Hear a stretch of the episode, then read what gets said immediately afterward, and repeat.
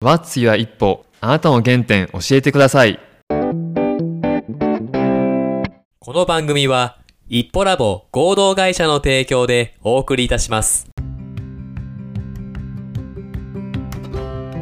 それじゃあこうとても今の仕事が回らないのでうん。回らないっていうかまあ事件が頻発して主にやっぱこう職員さんとの関係性とかああやっぱり代表がこれだけ大きい仕事してるのにうん。兼業ってどういうことみたいな。ああなるほどね。清掃中の女子トイレでうん。立ったまま4時間ぐらい詰められましたね。え一人の方から？一人の方から。ずーっともう日が その日が暮れるんですもともとその人が施設を清掃しててうん。で僕がそれの見回りというかちゃんと清掃トイレ掃除できてんのかと思って、うん。チェックをしに行ったら全然できてなかったんです。うんトイレが汚くってうんでこれはいかんなと思って僕がトイレ掃除をやったんです。うん。でやってる最中にその担当の彼が来て。うん。でそっからそのなんで僕はずっと左手にサンポールを持って右手にあの便所のブラシを持った状態ではいはいはい。っていうかさみたいな。どういうことみたいな。うん。っていうのがもう4時間ぐらいあったかな。ずーっとこういろんなことをうん。言われて街の中ではこんな噂になってるよとかあることないことというかうん。とかこんなことが内部で起こってるのに代表としてなんでそれを見逃してるのとかうん。だからそういうのって説明になかったよねとかこんな不具合があのいろいろあるよとかっていうことを、まあ、ずーっとこう訴えというかうん。があってうんでああこりゃいかんだというかうん。っていうのでもうその学生人材バンクは一旦離れさせてもらってうんでそっちまあ専業でというか今の仕事に専業でそこから関わる関わるというか、まあ、やるようになってっていううんっていう流れです。なるほど。なんかそこで NPO の方から身を引くっていうことはしなかったのね。なんかそんだけこう二足のわらじで、まあ、職員の方とうまくいってなかったわけじゃない。うんだからそっちの NPO の方から身を引くっていうことも多分できたと思うんだけど、そうはしなかったっていうのは責任があったから。そうですね責任責任だと思いますね。ん。なんて言うんでしょうこの今の仕事を始めるのも僕が上に立つからっていうのでスタートしてるのであ、その前提だったんだ。その前提があるので、じゃあ確かにそうだね。ちうんょっとちょっとそこはさすがに立場上ね。うん考えなかったですね。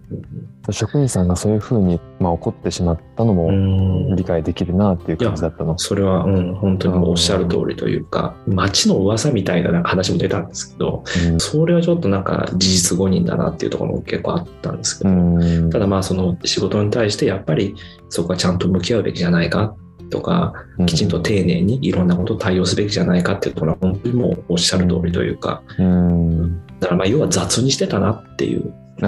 雑にしちゃってたなっていうのはやっぱりありましたね。甘く見てたというか、う。うんん、まあ、立場上ね、うまく回るだろうっていう期待も多分あっただろうし。そうですね。ううんん。ここまで回らんもんかっていうのは、そうなんだ。やっぱり机上とは違うなっていうう。ん。カズマくんが管理してる施設、時々僕も使わせてもらったり、まあ、何回か訪問したりさせてもらってるんですけど、同年代のメンバーがうん。NPO の運営のコアにはいらっしゃって、受付窓口とか、そういったところは割とこうベテランの方ご高齢の方うん、が多かったりするなと思ったんで確かに組織内で年齢のギャップがうん、あるんだろうなっていうのは今話聞いてちょっと改めて思った、まあ、その分なんか日々のねコミュニケーションとかうもん、なんか難しそうだなっていうのをちょっと話聞いて思いましたがでもそれをやってる家族はすごいなって純粋に大変なことも多いとはもちろん思うんだけどね同級生の一人としてはとても尊敬してます。いやいやいやいや、ちょっと話が打って変わって、カズマ君は文章を書くことが趣味みたいですね。そうなんです。はい。あ僕、東京から鳥取に帰ってきた時に、うん、日本海新聞っていう地元の新聞を読んでたら、はい。一般の方が投稿する潮流っていうコーナーがあうん、って、はい、はい。そこにまあ意見とか、うんまあ投稿されてるんですけど、そこに谷口カルマっていう名前があって、うんあれカルマ君書いてんじゃんと思ったことがあって、はい、はい。あれって何されてたんですか？え？あれは、なんて言うんでしょう。投稿した中で選ばれるっていうものではなくて、記者の人というか、うん。その新聞社の方から連絡いただいて、うん。1年間書いてみませんかみたいなことで言われてです。あ、すごいね。きっかけとしては、うんあのまあ、Facebook で僕は長文をずっと書いてたんですけど、うん。Facebook の友達の中に日本海新聞の記者さんがおられて、うん。でその方が僕が書いた文章の一つというかを、まあ、読まれて、こういう感じで書いてくれないかっていうので、ああ、そうなんだ。いただいたっていう感じでした。ええいや、なかなかオファーが来る。こんなないよね。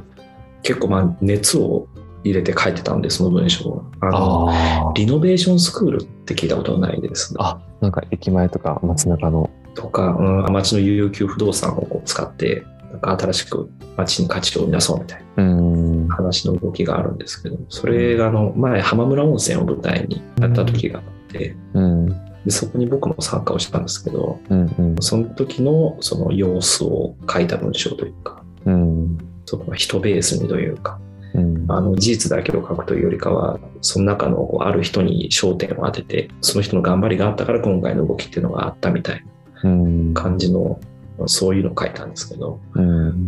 それを読んでいただいてでしたね。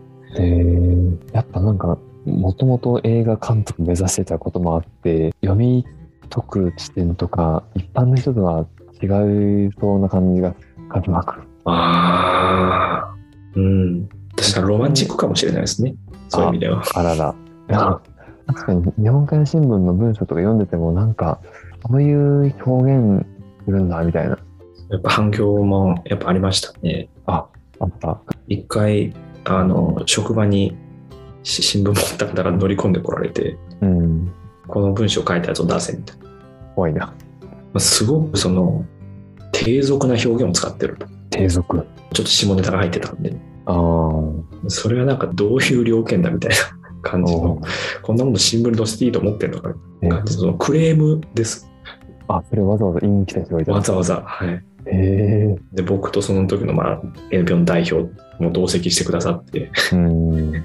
で、その、まあ、他の職員もいたんですけど、オフィスの中に。うん。で、そのちょっと応接スペースみたいなところにうん。うん。案内をして、で、まあ、ちょっと下ネタが入ったネタだったんで、うん。あの、ネタというか文章だったんで、うん。その人が新聞を読み上げるんですよ。自ら声出して。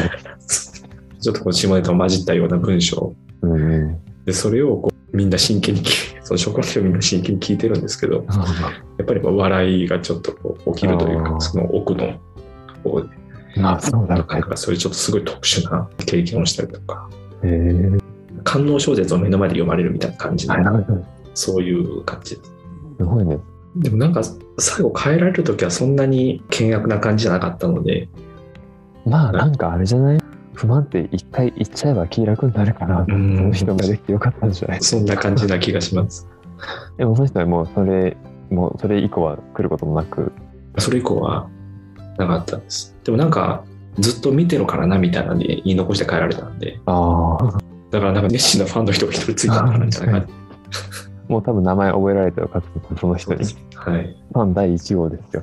ですね。そんなこともありました。いやいや、素晴らしいです。そういう文章を投稿するっていうのを。今度はね、鳥取文芸っていう鳥取の、はい鳥取で出版されている文芸雑誌、冊子になるのかな？年に1です回ね。発売されているものがあるんですけど、まあ、そこにも文章を投稿されるということで、これが今年の12月なのかな、発売されるのが。おそらく、はい。うんまあ、そこにも文章を載るということで、書くことにもすごい才能をお持ちというのは、僕にはないとこなので、いえいえ才能と呼べるのか、あれですけど、楽しいですね。楽しいです。あの文章書くのは。なんか文章を生み出すの、創作活動が好きなのかな。文章もだし、映画も創作に入るよね、一応。そうですね。う。うんでも根元はその本当にちっちゃい子供がお母さん見てみてみたいな。感じにすごく近いなっていうのは思います。あ、本当。僕こんな面白いもの見つけたよとか、うん。こんなこと思いついたよっていうのをただ見てみてっていう、ただそうん本当に純粋にそれだけというか。ああ、そうなんだ。なんか、そういった活動を仕事にしようとかはもう思わないの？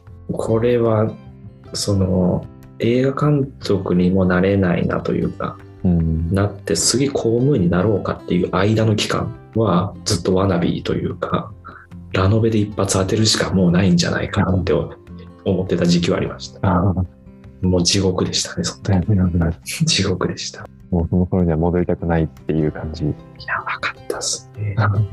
うん、一番ひどい人間の形態でした。今からじゃ想像できない感じだね。ずっと人と比べてましたね、やっぱりね。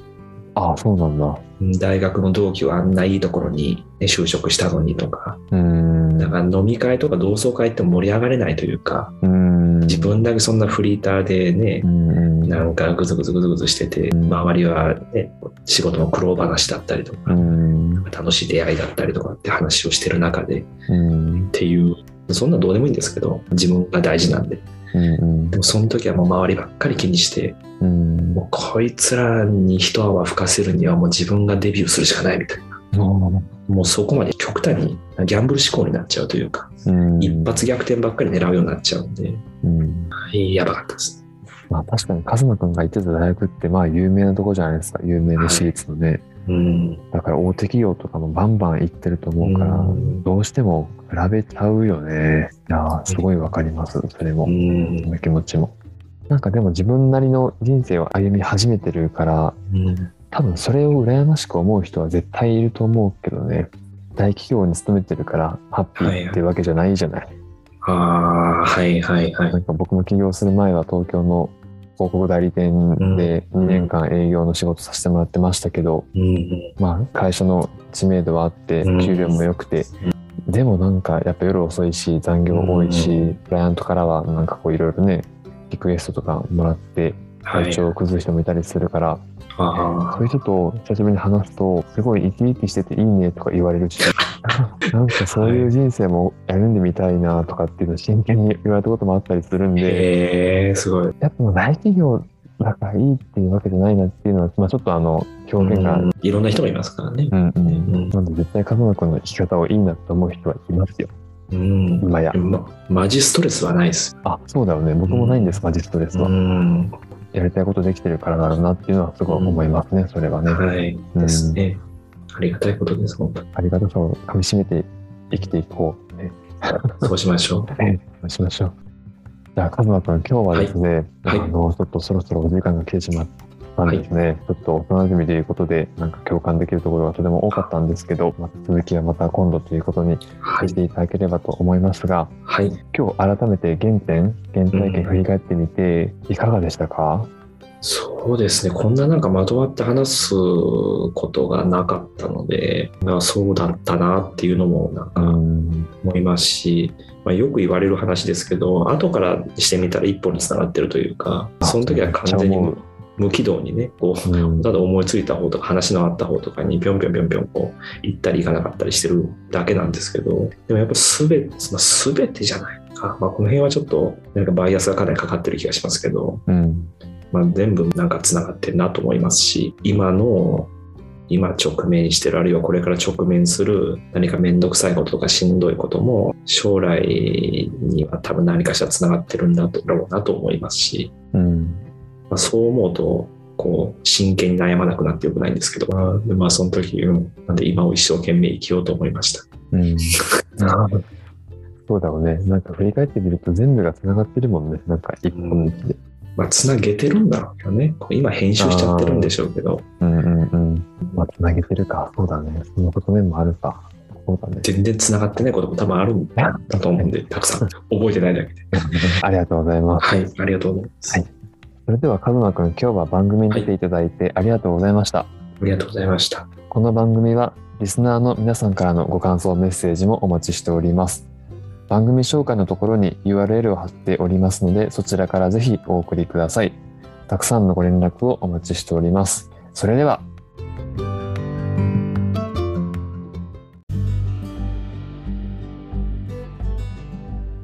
今日も聞いていただきありがとうございました。また次回の配信をお楽しみに。